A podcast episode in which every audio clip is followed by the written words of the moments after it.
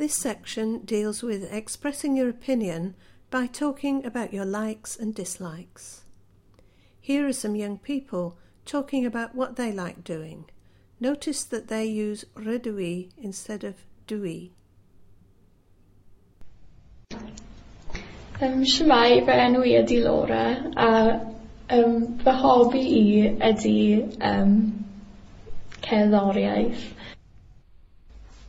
Rydw i'n hoffi gyginio. Rydw i'n hoffi actio. Rydw i'n hoffi canu. Rydw i'n hoffi neu chwaraeon. Rydw i'n hoffi chwarae pêl-droed a chwarae piano a dwi'n hoffi chwarae rygbi. Gwrandewch ar Linda a Gordon yn dweud i barn ar ambell beth. See how much you can understand when Linda and Gordon give their views on a few topics. Dwi'n meddwl bod Cardydd yn rhy brysur. Dwi'n meddwl bod uh, Caerdydd yn ddinas hardd. Dwi'n meddwl bod Hillary Clinton yn bert iawn. Dwi'n meddwl bod Hillary Clinton yn alluog ac yn gyfoethog. Dwi'n meddwl bod pobl y cwm yn rhaglen ddiflas iawn. Dwi'n meddwl bod uh, pobl y cwm yn ddiddorol. Dyma ambell beth dyn nhw ddim yn hoffi. Dwi'n casau bwyta tomatos.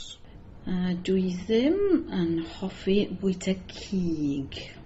Mae'n gas gyda fi chwarae chwaraeon? Dwi'n casau chwaraeon ar y teledu yn enwedig o'r rygbi a ffil droed.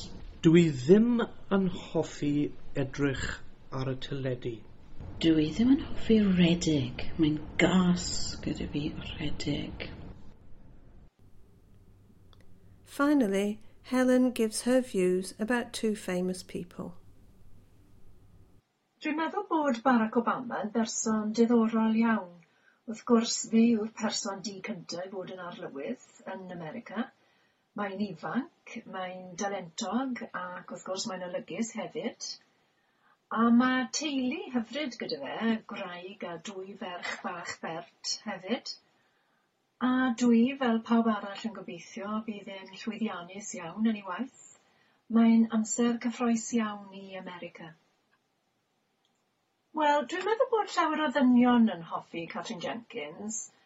Mae hi'n uh, ifanc ac yn bert uh, gwallt hir gole a tipyn bach fel babi falle ond na chware teg mae hi yn gallu canu yn dda iawn mae'n canu'n hyfryd mae'n ferch dalentog iawn a mae'n perfformio'n wych a hefyd mae'n gallu siarad Cymraeg.